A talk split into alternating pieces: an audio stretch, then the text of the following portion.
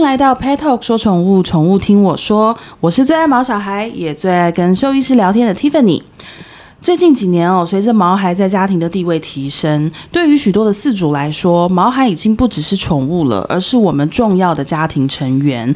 那不管说工作啊、散步运动啊，还是说假日大家全家人一起出去玩，我们其实都希望把毛孩带着一起，不忍心让他孤独在家。可是哦，我相信所有饲主都有同样的心声，就是以前我们好像想去哪就去哪，想去哪间餐厅都很自然的就定了位就去了。可是自从有了毛孩之后，我们真真也比较多的限制，然后也不能说随心所欲的想去哪里就去哪里，在出发前好像都必须要把事前的准备工作做好做满。那其实这跟养小孩也是一样的，因为有小孩，尤其是有小 baby，我们真的也是会很自然的去搜寻说哪里有亲子活动，哪里是亲子友善的环境，哪里真的适合我们带小孩去，所以。照顾毛小孩也是一样哦。当我们不断的在提倡说动物友善空间的时候，我们的环境对于有饲养宠物的人来说，其实真的友善吗？因为像最近台北市有非常多的政策啊，一直以来就是很多的动物友善空间，还有动物友善餐厅。那甚至我们的蒋万安市长最近也才在推动说有宠物的一个呃可以上车厢的一个专车。那到底这些政策对于饲主来说，它真的实用吗？我们的想法又是什么呢？这一集我们就邀请到台北市议员曾宪营议员来跟我们分享，如何做到与没有饲养宠物的人在同一个空间和平共处，以及让我们的饲主朋友可以更享受台北市的宠物友善空间的一个环境。欢迎曾议员蒂夫你好，呃，听众朋友大家好。议员，你自己身为小孩子的家长，嗯、然后毛小孩的爸妈，对，对我们身份很多元。哦、议员，您自己觉得生活在台北市，这是一个真的适合小孩跟毛小孩的一个地方吗？呃，当然，我觉得还有蛮多要改进的空间呐。嗯、但是，其实台北已经是，我觉得已经是啊、呃，我们台湾六都当中哈，是已经是走在前面的。是啊，比如说最近的这个宠物车厢啊，哈、嗯，还有我看到好多的餐厅哈，宠物都友善的餐厅啊。那么，我也看到说大家啊，呃，饲养宠物啦，还有整个宠物的这个相关的产业也都是蓬勃发展。是，所以它有我管。呃，看到了说它有已经有越来越进步了，但是还是有很多还是需要突破的，特别在环境上，还有一些我们大家呃对待宠物的一个观念也好哈，嗯、那么还有实际的一个做法哈，还有一些医疗的资源呢，很很多都还是要有进步的空间。是因为像我们曾议员哦，他是文山区跟大安区的市议员。嗯、那我自己身为大安区的生活一族，就是平常我们我们你知道我们大安区的都有一个那个遛狗联盟，对，为什么呢？因为大安区我们主要是在就是忠孝东路搜狗那边大安路那里。那因为大家知道，就是那边真的车水马龙，就是只要是正常运作的时间，几乎都是哇，我们走在路上，其实不光是不光是毛小孩跟小孩哦，大人都要跟人车去一起去抢抢道抢路走。走。对，对，所以我们就慢慢发现说，呃，那边有一个很有趣的生态，就是你会发现，其实住在这么挤的一个都会区里面，还是很多人养宠物，有很多人养狗。嗯、那只是这些狗出没的时间是什么时间呢？都是清晨跟半夜。我们之前都说哇，东区的狗好时尚哦，他们都是过着夜生活，夜生活对，对或者是那种超早的那种很很很，好像国外电影里面看到的那种生活。可是其实是没有办法，因为只有在那个时间，他们才能比较安心的走在路上。嗯，对，所以其实生在生活在都会区，当然有很多很多的便利。可是对于养狗一族，真的也是比较真真的没有办法，因为空间有限嘛。对，对，对啊。那其实针对这一点，就是。是议员，你有什么想法呢？嗯、呃，其实我我是觉得说，像现在台北哈，我们有好多的人都持持续的在，嗯、也有一些议员了哈，包含我自己，我们都觉得说，在倡议一个类似像宠物公园的是。啊，这样子的一个概念，是，就是说，其实嗯，宠物这其实已经慢慢慢大家都能够接受，以前还不会有以前的观念哈。嗯那以前的观念有那种什么呃呃，犀鸟挂球桃，西告棒坠了，嗯、那个已经是老一辈的这个观念，但现在不是，现在宠物都被视为是家人，是啊，家人的意思。特别如果以台刚刚 Tiffany 谈到了台北市的大安跟文山，其实兽医呃医院最多的就是在大安跟文山，是台北市，所以可以看到就是说呃这个观念已经大家已经慢慢的。重视哈，宠物身为家庭的一员，所以既然是家庭的一员，那么，所以我们在比如说呃，这个遛狗的这个空间，宠物的公园啊，空间包含啊、呃、人的走道是。啊，人行道的改善，包含遛狗的空间是。啊，草地，还包含就是说可能啊、呃，这个甚至交通搭车嗯。啊，这些都是都是可以改善的重点。嗯，那在这样这样子的话，我们打造一个啊、呃、友善宠物的一个生活环境啊，嗯、其实它的概念就是，其实这这特别是养狗的哈，其实非常需要这种空间，是一定要出来走动走动。是，那么。猫可能不一定啊，哈，但猫也是有些人会带着猫出来了哈，但是相对来讲。台北里面的狗哈，特别是养狗的这个饲主，嗯、其实是很需要这样的空间。对，所以像其实我们现在啊，出门前真的都在做功课。嗯，你知道，我好像回到我十年前生小孩的时候，那个时候都是去查哪里有亲子馆，然后哪里就是因为你知道带小 baby 出去真的比较不方便，真的是这样。尤其是你还在那个要换换换尿布、喂奶的阶段，哎、你必须要确保那个餐厅有没有提供好的热水，然后跟还有就是有没有换尿布的空间，厕所会不会很脏。然后要注意很多事情，然后推车好不好收，有没有地方停放？那其实现在我都说，有我们家养狗狗之后，我好像重新回到那个带 毛生小孩的生活。我们现在出去哦，都要去查哪里狗狗可以去，然后。呃，推车是不是要带着？因为有的时候我们吃饭用餐比较久，他就要待在推车里面，他可能不能出来。然后跟那个地方，他在推车里会不会热？要考虑的事情真的很多，嗯、真的很多。因为除了我是觉得说，像这个除了呃刚刚讲的环境的一个友善的一个塑造之外，嗯、另外有还有一个很重要的是，我觉得是我们整个市政府或者是动保处要去推动的观念，就是还有一个很重要就是人是人对这样的一个带着。宠物的，不管是个人或家庭，就好像我们带着小朋友出去，你知道以前我们带小朋友坐坐车是会有压力的，是。因为整个车厢大家都很 很安静要睡觉，结果我们的孩子在那边在那边啊，有时候哭，有时候讲话，有什么？可是小小孩你很难控制他，对，结果结果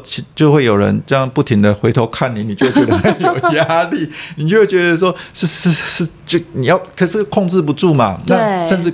在严重里，有人会跟人讲说，做父母要好好管管孩子啊，哈，这样子的这种过来跟你讲，这不是不管养过养过小孩的你才知道，是啊。那么或者有人会觉得说啊，你你你做父母耳朵都聋了吗？为什么听不到你孩子在闹？可是就真的有时候就是没办法。但是等到他养小孩，他就知道了啊，不是我们聋了，而是 孩子他在那个年纪，他在那个阶段，他就是会那样子。对啊，你你没有办法用你的各种方法一直去啊控制他。那所以呃，当你知道、认识、了解、那接纳的时候，嗯，那呃。同样的，如果在一个车厢里面都是这样友善育儿的、友善知道的，我说啊，没关系啦，一句话，没关系，孩子都是这样。哎，养做父母的你会得到好大的安慰，真的，而不是一直回过头来看你说，哎，你为什么不不好好管管你的孩子？那种眼光眼神，你马上马上可以感受到那个差别。那同样的，就是养宠物也是一样。对啊，当当你呃呃带着狗啊到到餐厅哈，或者是到哪里去。哦，那你你会感受到的是被欢迎啊，被接纳，然后狗狗就是这样子啊，哈，它会有这些的呃可能的一个呃动作啦，哈，行为的呃表现啊，哈，那这个比较是人的这个层面，那这个比较是文化层面，那所以其实环境的改善是一个部分，那另外一个一个重点就是我们怎么样让。啊、呃，整个我们的呃市民朋友们，大家啊对、哦，对于宠物是一个友善的。是。那当然，事主有时候也是，我们也是提醒一下，事主有时候也是有一点责任啊。当然。哎，就是说，呃，有时候我们觉得我们的我们的狗很可爱啊，它很友善啊，嗯，但是忽略了，其实还是有一些人，他其实是会呃，可能会对会会有一点怕狗或怎么样啊。那其实我我我就我就碰到，就是说。有一个事主，他其实他养的是狼狗，嗯，就是德国狼犬，嗯，是大只的那一种，嗯，但是他就觉得他的狗很可爱，是，但是其实有一些人看到 会怕，哎，看到德国狼犬哈 出现在这个这个街头的时候，哦，那他是会有一点啊，里面会有一点那个害怕的。哎啊，所以其实在这个时候，你就要就是不能够说，哎，没关系啊，好，甚至就放着，就说，哎，就直接带过来。嗯、其实他人家是有时候会倒退三步的哈。嗯、啊，像这个有时候你就是要慢慢的、慢慢的，好、嗯，让让让，就是你在接触人的时候，啊，你可能也是要就是稍微要。了解一下，可能小 baby 大家看到会觉得没有什么，嗯、没有什么可能的伤害攻击性。可是有一些人他可能小时候是可能被狗咬过，有阴影，哎有阴影。像我小时候常常被狗追，嗯、所以是因为我们家是有养狗，我们家养过很多狗。是可是我每次小学上上学的途中哦，我印象非常清楚。我上学的途中呢。呃，自来水厂对面那个人家，他那个哈，每次他的狗就趴在那里啊，他也不锁。然后呢，我们骑脚踏车骑到那里的时候呢，我们就要心跳加快，然后加快速度，然后冲过去。然后那狗哈，有时候在，有时候不在，有时候看到我们的时候，它就开始嗡嗡就追出来了。然后我们就赶快追，赶快骑，赶快骑。然后它就这样一直一直嗡嗡嗡在我们的脚边。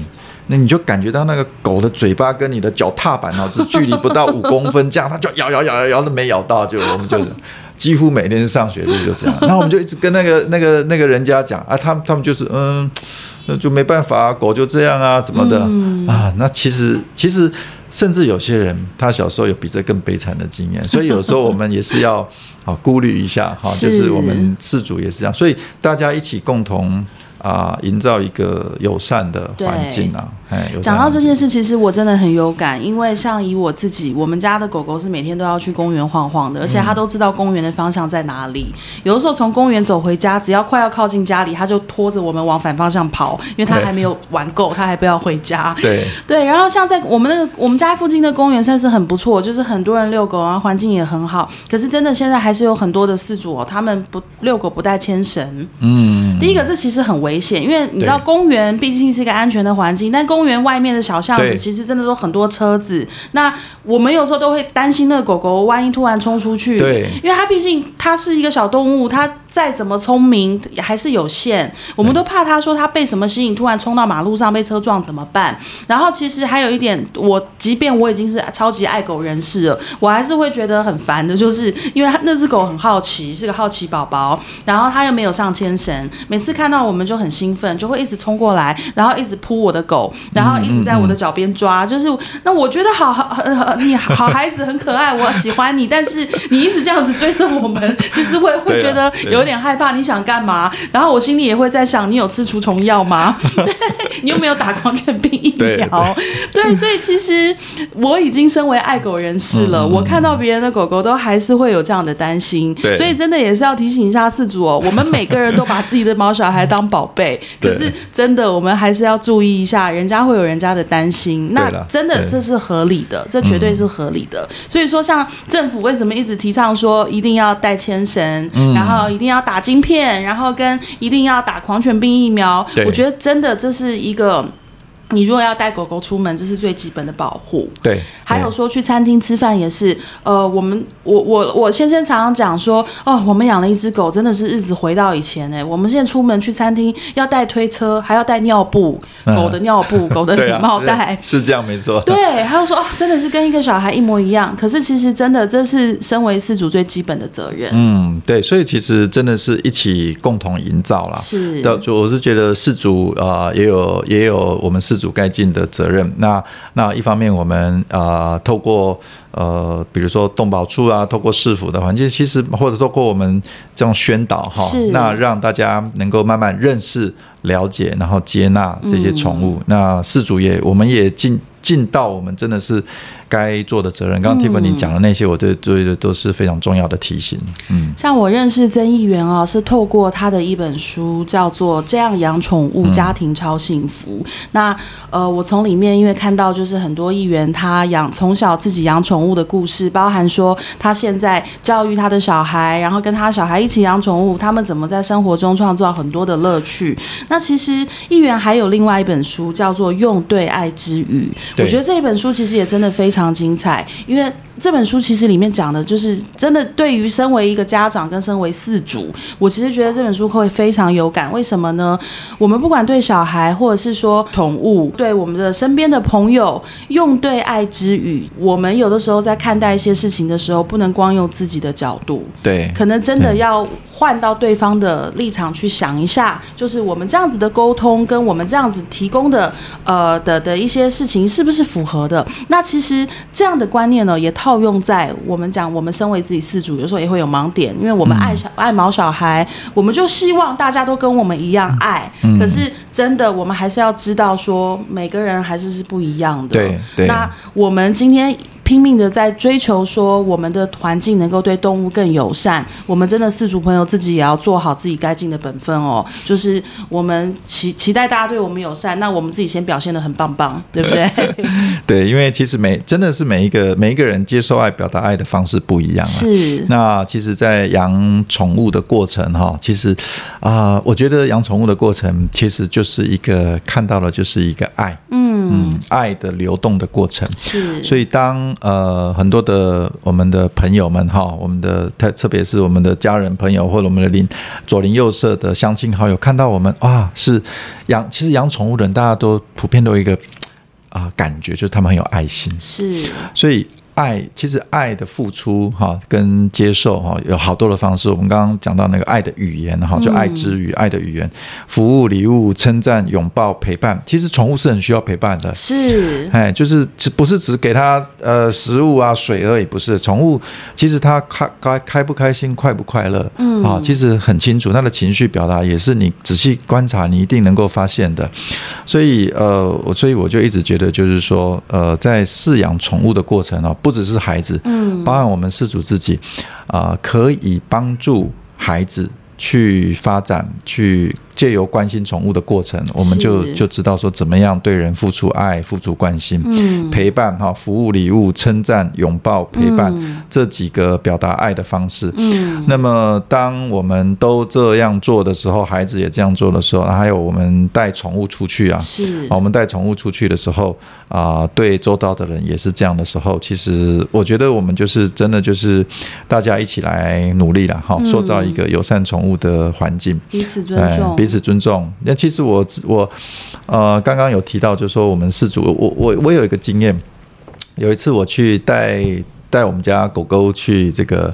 啊、呃，餐厅吃饭。是。啊，其实去之前我们已经问了哈，我们已经特别问，但是那个餐厅可能之前疫情生生意不是很好，嗯，他之前其实没有特别说要开，就是没有特别注记这些，可是我们有问，那他就说哦，OK，没问题，你们只要把狗带好什么，嗯、那我们是狗的这个尿布、礼帽袋，其实我们都都有带，也都弄好，但是其实另外一桌的客人看到我们带狗进来，哎、欸，其实他们真的觉得。不是很舒服，嗯、那就有特别透过老板来跟我们讲这样子，嗯、哦，那我们就了解到，但是我们其实也尊重他们，嗯、所以我们就尽量。